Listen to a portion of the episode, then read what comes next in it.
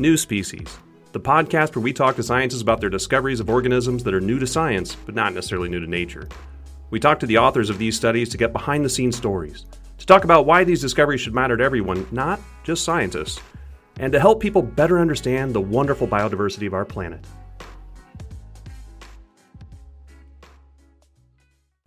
If you'd like to support this podcast, go to patreon.com forward slash new species podcast.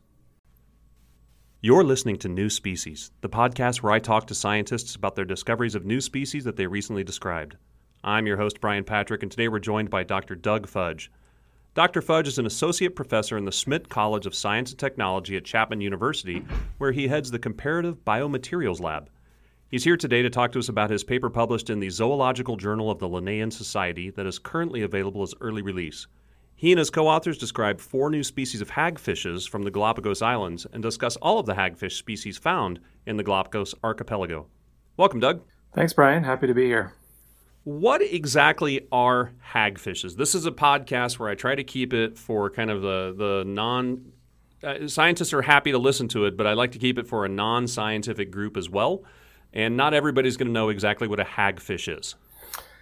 Yeah, exactly. Most people have never met a hagfish in person because they are they tend to be a deep uh, group of marine animals. Um, most hagfish species occur below a depth of 100 meters, and some of them a lot deeper than that, and that's why hagfishes are, are fairly unfamiliar to most people. So again, these are, are marine animals. Uh, they're eel-like in shape. Um, they're not related to eels, um, and we can talk about sort of where they came from evolutionarily if you want in a, in a minute. Um, they're found around the world. They're fairly diverse. There's about 87 species uh, of hagfishes. Probably the thing that they're best known for is is an ability to make huge amounts of defensive slime when they're attacked. And some people may recognize these if you ever watched a series like Blue Planet. They showed up in a couple of different places. There's one where they're eating a whale carcass off the coast of Southern California. Can you tell us a little bit about their size and what color they are, generally speaking? Because you have a specific one that's a little different on the color, but you just generally, how big are these things? Yeah, so they they vary quite a bit in size. So, in the largest uh, hagfishes, can be, you know, when they're adults, they can be up to a couple meters long and sort of, you know, grapefruit diameter and cross section. Um, so, so a couple meters up to, in in um, American terms, six feet or more. Yeah, and I suspect that there's actually more large ones out there than we we realize. Um, the ones, the really big ones that were caught, were caught with some really large traps um, that were not built for hagfish. They were built for trapping uh, deep sea fish. And the traps that we normally target hagfish with, um, those big ones just simply would not fit through the, the entrance entrance way. So tell us about the trap you use to find it. I mean, how do you find a hagfish if you want to do it for scientific collection? You you can't always just sink a whale to the bottom of the dead whale carcass to the bottom of the ocean and go watch it. So how do you find them? So fortunately, um, fishing for hagfish is is a fairly easy business. Um, I worked on uh, bluefin tuna for my master's, and catching a bluefin tuna is is a fairly sophisticated endeavor, as you can imagine. Um, catching hagfish is way easier. So they're scavengers, um, so they have an an amazing sense of smell, and uh, basically all you need to do is put something smelly in a trap, and if hagfishes are in the vicinity, they will come and they will enter the trap. Um, so, and what kind of smells are they to to which kinds of smells are they attracted? This is um, not that well understood, so I sort of go back and forth between, you know, the more rotten the better, and the fresher the better. Um, and the reason for that is probably it's pretty opposite. I know, I know. Um, and the reason for that is that one of the best hag fishing expeditions I was ever on was uh, at a place called the Shoals Marine Lab, where I where I first met hagfish, and a whale had uh, washed ashore on the Maine coast, and and the Shoals Lab got a hold of it um, for educational purposes. And so we had some minke whale uh, meat in the freezer, and, and we used that for bait. And we, we caught an amazing amount of hagfish that day. And, you know, whether that, you know, that's an, an N of one experiment, but it seems like, you know, rotten marine mammal, at least there in the North Atlantic, uh, is very attractive to hagfish. But we, and what did you use for bait down in the Galapagos then? So we uh, we used mostly tuna. So there's a, a really nice fish market um, on Santa Cruz Island, and we would just go there and, and load up a couple days before we would head out. You know, and we would all we also kind of scavenged at the the restaurants and asked them for their scraps. Um, hagfish are not are not picky, so. Uh, Do you have any extra fish heads that we could use? Exactly, exactly. Excellent. Yeah, and and they're normally a dark color, right? Aren't they normally kind of like an inky black looking thing, generally speaking? Well, they vary quite a bit, actually. You know, there's a species in New Zealand called the blue band hagfish, which has a blue band down each side of its body. There's uh, several species that are quite red. Um, these are from, uh, we think, is the oldest genus Rubicundus. And yeah, they're kind of startlingly orangish red. Um, Hence the Rubicundus name, I'm, I'm exactly, exactly, yeah. There's uh, a really cool Japanese hagfish, um, okinoseanus, Eptatretus which is also called the purple hagfish, which is quite strikingly purple. But you're right, most of them are kind of drab and gray and uh, sort of, I would say, purplish gray is the most common color. And and we'll come back to that other weird color variant you were to, to which I have alluded and which you guys described. We'll come back to that momentarily. I want to get just a couple more details here. How common are these? Now you mentioned they're at depth, and I'm assuming that your typical fisherman is not going to be pulling one of these in. And so how deep are they and how common are they? So as I alluded to earlier, um, they tend to be fairly deep. So 100 meters or more. It's, it's pretty rare to find a hagfish shallower than 100 meters. Um, that's not to say that there aren't species that do occur in shallower waters. And we think that's probably a temperature thing. Um, for a long time, hagfish distribution was described as uh, anti-tropical. So we, we, find lots of them in temperate zones uh, and even approaching the, the polar regions and there didn't seem to be many in the tropics. And we now know that is not true, that there's just as many, if not more, in the tropics. You just have to go deeper to find them. Um, so that to me tells me that it's it's more of a temperature thing than you know where you are in latitude. And what kind of temperatures are we talking about? You were finding them at in the uh, Galapagos. What kind of depth and what kind of temperature? This was a kind of ragtag operation, um, we did not have sophisticated oceanographic equipment with us. Um, okay. So I can tell you, you know, the deep ones that we caught at, you know, 850 meters, it's it's probably pretty darn cold down there. Um, you know, I would say probably five degrees Celsius, but I don't know because we didn't actually measure it. Next time we go back, we're bringing uh, a lot more oceanographic equipment with us. So that's probably what about 42 to 45 degrees Fahrenheit, somewhere in that that five degrees Celsius range. Yeah, it's it's pretty chilly, right? It's um, you know the coldest water, sorry, the densest water in the ocean is four degrees, and that's ends up on the bottom because it's the densest. So yeah. that's a common temperature down there. We've alluded to this already, but what do these things do? What do hagfishes do ecologically? Mm. So the, yeah, I'm fascinated by their ecology. So they, as I said, they're they're scavengers and they're amazing at their job of scavenging. So as I said, if you put something smelly on the bottom, if hagfishes are in the vicinity, within minutes they will be there. And I think that's one of the things that that really makes them such a successful group is that they just get there earlier than other species people have been doing these experiments for a long time. You put bait on the bottom with a camera and a light, and you see who shows up. And it's often hagfishes that show up first. larger predators sometimes show up later, and that's where this slime defense becomes interesting and important for hagfish because it, it allows them to defend themselves from these larger predators that are brought in let's talk a little bit about this slime that these things put off. They're you are right. They, I, am an arachnologist. I do terrestrial ecology. I'm tr- traditionally trained as a actually as a plant ecologist of all things. And even I know about hagfish slime. That's pretty famous stuff. Tell us a little bit about it and how they're using okay. it for a defense. Um, if you don't mind, I'll, I'll tell you a little bit more about the feeding ecology because I kind of I kind of glossed over that a sure. little bit. So they're best known as scavengers, and, and they're certainly very good at it, and most of them probably rely almost entirely on scavenging. But from the the gut content data that we have, it, it, it's apparent that they're also opportunistically going after you know soft-bodied invertebrates that are in the in the sediment. Um, there's even a, a, well-documented case in New Zealand of a hagfish that uh, was actively shown to be preying on a burrowing uh, species of teleost fish.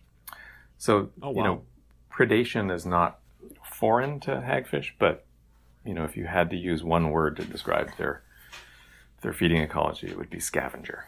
Okay, and then so let's okay. get back to the slime then. So what are they doing with their slime? So the slime, you know, in the early days, it was obvious that they were kind of, you know, well endowed in the in the slime department. Um, this has been commented on by uh, biologist for many, many years, going back to Linnaeus. Yeah, I, re- I recall a story where somebody talked about they were able to get buckets of slime from one single animal. Uh, does that ring a bell with you too? I, I, have a vague memory of some famous biologist or, or captain or something like that commenting like they, they caught one of these things and, and just were just wiping the, the slime off of it by the buckets. Yeah, so that's that's what I did my PhD on was uh, hagfish slime, and one of the measurements I made was, you know, how much can an average hagfish make, and the estimate that I came up with was around 25 liters for a hundred, and this is for a 150 gram hagfish.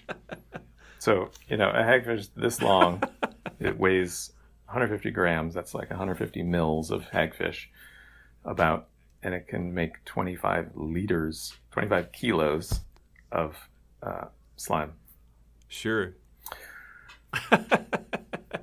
so, so it's like seven or eight gallons of of slime being made there just yeah. by, by by something that's let's what'd you say 150 centimeters? You said grams. So, oh, yeah. oh, 150 grams. Oh, so you're talking something maybe you know, 20 centimeters yeah, long, less a than a foot? long, maybe a little longer. yeah, no, it's quite astounding, and that's one of the things that we've been working on for many years is trying to understand. You know, obviously, they're not. You know, most of it has to be water, right? You, are not going to produce more slime sure. than your body weighs. Um, and that's one of the mysteries we're trying to unravel in my lab is, is how do they make such a large volume and how do they do it so quickly, right? So they do this in a fraction of a second. So they get bitten by a shark. Yeah. They produce the slime, and then the shark starts to sort of gag, and it gets on its gills, and it aborts the attack, which gives the hagfish uh, an opportunity to escape. So it's basically a defensive mechanism these things are putting off. Are there noxious chemicals? Anybody done the chemical composition um, of this? Or is it just the consistency of it that's really messing up with the uh, the the organism? Yeah. So my my background is in biomechanics, so I have a kind of mechanocentric view of hagfish slime, um, and I recognize that bias. But um, there, nobody has really ruled out nasty, distasteful chemicals. But what we have shown is that the, sort of mechanical experience of, of getting liters of slime on your gills for a, a fish is um, is quite horrifying and it, it's very effective. And so this is probably fairly tacky stuff, right? It's kind of it's not just like jello. This is actually something that's got a little bit of stickiness to it even in the the aquatic environment, right? Yeah, so it's it's really hard to describe it over the radio. Um, that it uh, what makes hagfish slime really weird. You know, most people when they think of slime, they think of you know, maybe an eel or a fish that is stressed out and it's got a thick layer of slime on its body, um, or even an, an, invertebrate that is kind of slimy. Hagfish slime is uh, quite different in that one, it's ejected out of specialized slime glands, so they don't necessarily create a ball of slime and then hide within it. They are sort of ejecting it away from their body, presumably into the mouth of the thing that's trying to eat them. And it has fibers in it. So, and that's what makes people really kind of surprised when they interact with it physically, um, because these these fibers are they're silk-like in their material properties, and that's one of the things that I I really worked a lot on during my PhD research. I was actually in a spider lab, a spider silk lab, um, and my supervisor was quite shocked when he saw the the stress strain curves I was generating for these fibers because they they were quite a bit like uh, spider silk in their material properties. So there's a mucus component, which is why we call it slime and what makes it sort of slippery. But then there's these fibers that are about a micron in diameter. They're about 20 centimeters long. There's about 25,000 of those in a liter of slime. And wow. somehow this thing, you know, deploys from a tiny volume coming out of the glands and then makes usually about a liter in a typical sliming event. Um, again, in a fraction of a second. And these fibers give the slime a real kind of mechanical coherence that is is really surprising when you you know lift it out of a bucket. It can basically support its weight. Um, so it's not like Jello because Jello um, actually binds the water, you know, and, yeah. and hagfish slime is weird in that it it can trap water momentarily, but um, not permanently. It's not binding the water. It's sort of just trapping it in very tiny channels. So it's almost like the silk is working like rebar in concrete, where it's helping to hold that that slime into place and create a, a, a matrix in which it can it can hang on to. Is that kind of a um, nice way to put that? Is that an okay way little, to put that? I mean, in some ways that's right, um, but the the fibers only uh, are effective at bearing stress in tension. So in rebar, you've got you know these stiff rods that can bear compression and, and resist sure. bending um, and tension. In the case of the fibers, it's only tension. So what that means is that um, if you pick up a liter of hagfish slime in your hands, it feels like a bag of water, but there's just no bag. Um, and it's the fibers that interesting. So it can mold to any shape that you put it into, any container you put it into. It will, just like water, it will kind of adapt to that. But if you try to load it in tension, it will um, it will hang together and, and resist that. Interesting. So you could probably start your own little hagfish farm and sell this stuff to children as their own little slime ball to play with, right? It'd be one of those interesting toys, like, oh look, this is nature made. Yeah, I mean, it's we're we're not. you, are just looking at me like, is he really no, asking me that? People have asked me that before, and oh, oh yeah, have they really? Mean, wow. where there's the properties that I just you know took pains to describe to you um, are very interesting and unique and and and there's no indeed yes very in material science there's no other man-made material that does those things um, so there's lots of interest from industry from the military uh, in mimicking the properties of, of hagfish slime now you know I, i'm not interested in being in the hagfish ranching business or farming business. I don't, I don't yeah. think many and, people are. And we also we don't know about its biodegradability. We're actually studying that right now. But um, you know, if you gave this to a kid, it it, it would be a fairly temporary uh, phenomenon. The next question I wanted to ask you about then is uh, how did you decide that these were new species? So you went out, you did your trapping in the Galapagos. You were, you were around a couple of the different islands there. Uh, you put out your traps and you, you were able to get specimens back up to your boat. Then what was the process for deciding mm. that hmm. these were new species? That's a great question because uh, so we had two um, the what I think are the the top two hagfish taxonomists with us on the trip.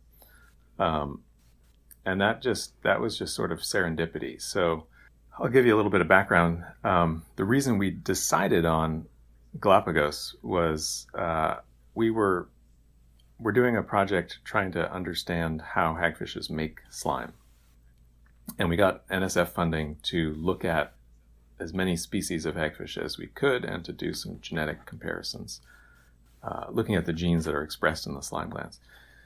And so, as we're kind of surveying the world hagfish diversity, the, Galapagos jumped out at us because there's four species there in a, in a quite small area.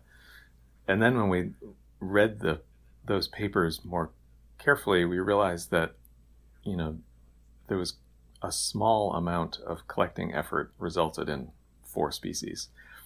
Um, I think it was five traps or something that ended up catching the four species that they described. So um, that's those are pretty good odds. Uh, so I contacted um, John McCosker, who's at Cal Academy in San Francisco, and he was the the PI on the expeditions um, that led to the description of those first four species. And he was the original plan was for him to come with us on on our first trip, and he had to back out not the last minute, but he had to back out for other reasons. And he recommended someone named Michael Mincarone, who's a, a Brazilian uh, deep sea ichthyologist and hagfish expert. And so I had never met Michael, um, but he ended up meeting us there. Uh, and he was instrumental in, in looking at these hagfish that we were pulling up off the bottom and saying, you know, this is a new species.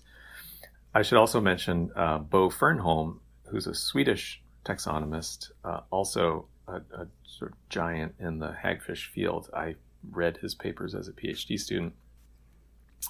Um, and he heard about our trip and asked if he could come, and I said yes. So uh, we had we had two amazing hagfish taxonomists with us, and those are two of your co-authors as well, right? Exactly, yeah. And Michael ended up being first author on this paper because he did so much work describing the morphology of these new species. And and as you know you know the hard part of that is describing it in relation to the species that already exist. Right. Um, and that's why the you know the paper is quite long. It's very well detailed. It's very well written yeah it's it's I, I enjoyed actually reading through that. I've never read a, a taxonomy paper on hagfish before because i don't think there are huge numbers of them with such a small number of species. Yeah. but it was actually very interesting to read. So I'll, I'll just add another thing to that.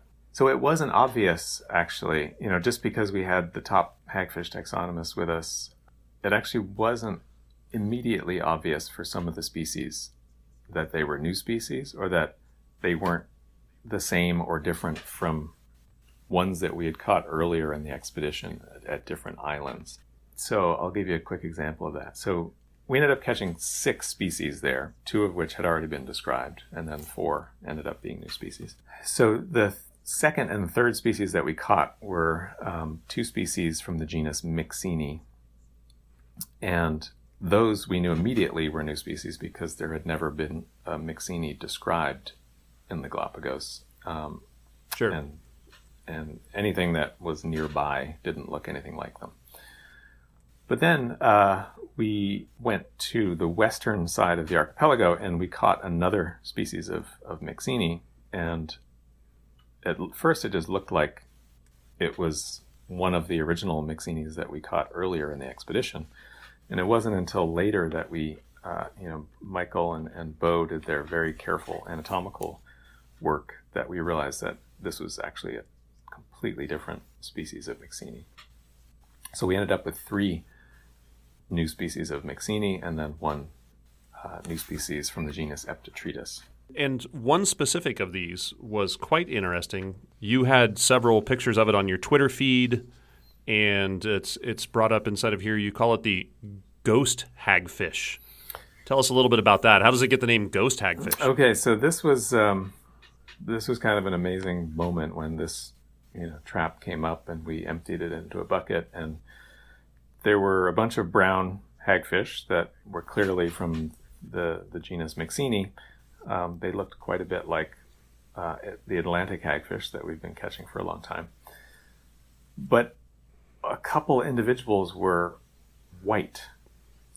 And, you know, uh, that was obviously really interesting. And, and they were quite small. So, you know, the first things that went through our mind was, okay, well, maybe these things are white when they're juveniles and then they, they gain pigment later or and then you know then we had some small ones of the brown ones so that kind of eliminated that, that idea and then we thought oh well maybe these white ones are just you know they're albinos there's, there's a genetic mutation and there's it's just a, a strange uh, individual And they live so deep, who cares what color they are, right? Exactly, and we can talk more about that later. But um, in fact, I think there was only one white one in the original trap set, and so we really didn't know if it was an albino or if it was a different species. Now, of course, Mike was already in there doing his um, his careful taxonomy, and I think he probably realized before we did that it was a different species. But we we set another trap, and in the next trap, I think there were sixty one white hagfish and Oh, then wow. a handful of the brown ones. I was like, okay, this is not just a weird genetic mutation. This is, uh, you know, this is a different species that completely different coloration or lack thereof. And this is Myxine phantasma, right? Myxine phantasma, which is yeah, that's means the ghost hagfish. Of course, you as you just said, you said three other species were named. How did you pick the names for those? They look, seem to be named after individuals. They are so so Eptatretus goslinei uh, is named after my PhD supervisor John Gosline, and he was uh, a zoologist at the University of British Columbia. Um, just an amazing scientist, uh, and I just wanted to honor him by naming one after him. And he he's the one who got me, you know, that's where I started my work on hagfish and uh, and slime, and he basically trained me as a you know someone who does biomechanics. So that's goslinei, and and he passed away in 2016. So I, I thought this was a would be a good way to honor his legacy. Myxine martinii is uh, named after someone named Frederick or Rick Martini. He is a, a biologist who's worked on hagfish for many years, um, and he was the one who introduced me to hagfish when I was uh, an undergrad and was out at the Shoals Marine Lab, and that's where I first got my introduction to hagfish. And so I wanted to honor Rick's contributions to, to hagfish over many decades uh, with that name. And then the third one, uh, Myxine greggi, is named after John Gregg, who uh, is someone who's uh, been supporting my research for several years now. Um, he's super interested in, in hagfish and hagfish slime, um, but he's also just been a really strong supporter of marine biology research. He also runs the Western Flyer Foundation, which is this really cool foundation that is restoring uh, the boat that um, Doc Ricketts and John Steinbeck took down into the Sea of Cortez uh, that led to the book, The Log from the Sea of Cortez. So John actually was with us uh, when we caught the species that was named after him, Myxine greggi. Oh, very nice then. Now, why why should people know about hagfishes? We we've talked about their ecological role. We've talked about some of the biomaterials we get from them. Let's talk about some of the applications of those briefly. Sure. Um, you know, even if there were no applications, I think people should know about hagfish. They're, you know, they're quite abundant. You know, as I said, you put something dead down in the bottom of the ocean in most places in the world, and hagfishes will will be there. So I think they're rather important to, uh, you know, benthic ecosystems in the world's oceans. Um, so I think that's a good reason to know about them. I think they're just fascinating, not just because of the slime, but biomechanically, they're they're super interesting. They tie themselves in knots. They have this really weird uh, loose skin, which we've done some work on, which we've demonstrated seems to be a strategy for surviving that first bite by predators. Which, if you think about it, if your your strategy is to repel a shark with slime after being bitten by it, uh, you need to be able to survive that first bite. And so they've got this really weird, loose fitting skin that we think allows them to do that. They also tie their bodies in knots um, for various reasons. both during feeding to gain leverage on what they're feeding on, uh, but also to extricate themselves from their slime if necessary. Uh, so they're just, you know, they're behaviorally really interesting. Uh, ecologically, I think they're they're super interesting. In terms of applications, I mentioned the silk-like fibers earlier. Um, you've probably heard of research on spider silk, uh, which really got going. A little bit, yeah. yeah. Which got going. Yeah, I'm sure you have. virtually every meeting I go to. yeah. Um, and and a lot of most people most people have not, but you just happen to be talking to somebody who would actually have heard about yeah, that. Um, I, I think you know most of the public has you know gotten excited at some point over the last couple decades about True. artificial spider silk for one reason or another.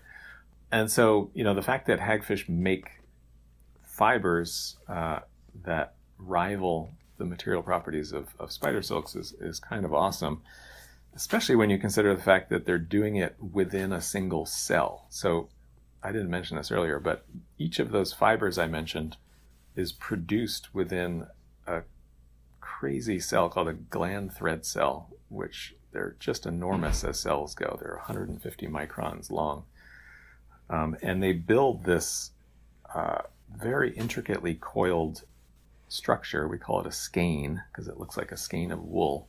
And these things are ejected out of the glands and then they unravel in that fraction of a second that it takes the slime to deploy. So, how a cell builds a spider silk that's 20 centimeters long in its cytoplasm is something that we're actively uh, trying to figure out. But there's lots of people who are interested in you know using these these fibers as a model for maybe making eco-friendly protein-based uh, materials that could maybe sure. someday replace things like nylon, which are kind of nasty. They don't break down. Um, they take petrochemicals to make them. Yeah, they're they're on par with the plastics that we litter with which we litter our planet too exactly, much. Exactly. Exactly. Doug, thank you very much for coming on to the podcast. Your your time is precious. I understand you have a lot going on, and I take great pride in having so many great scientists come on and take a little bit of time to help spread the joy of new species and how the biodiversity of our planet is still being discovered in the strangest of places, including in the deep waters off of an archipelago. It's just a, a fantastic opportunity. So thank you for coming on the podcast. I really appreciate well, it. Well, thanks for the invitation. I'm I'm super excited about these new species, so it was really fun to tell people about them.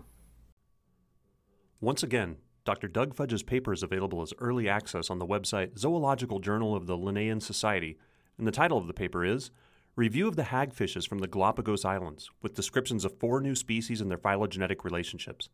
See the episode details for a link to his paper. To learn more about Dr. Fudge, find him on Twitter at Douglas Fudge or at his website, sites.chapman.edu forward slash fudge.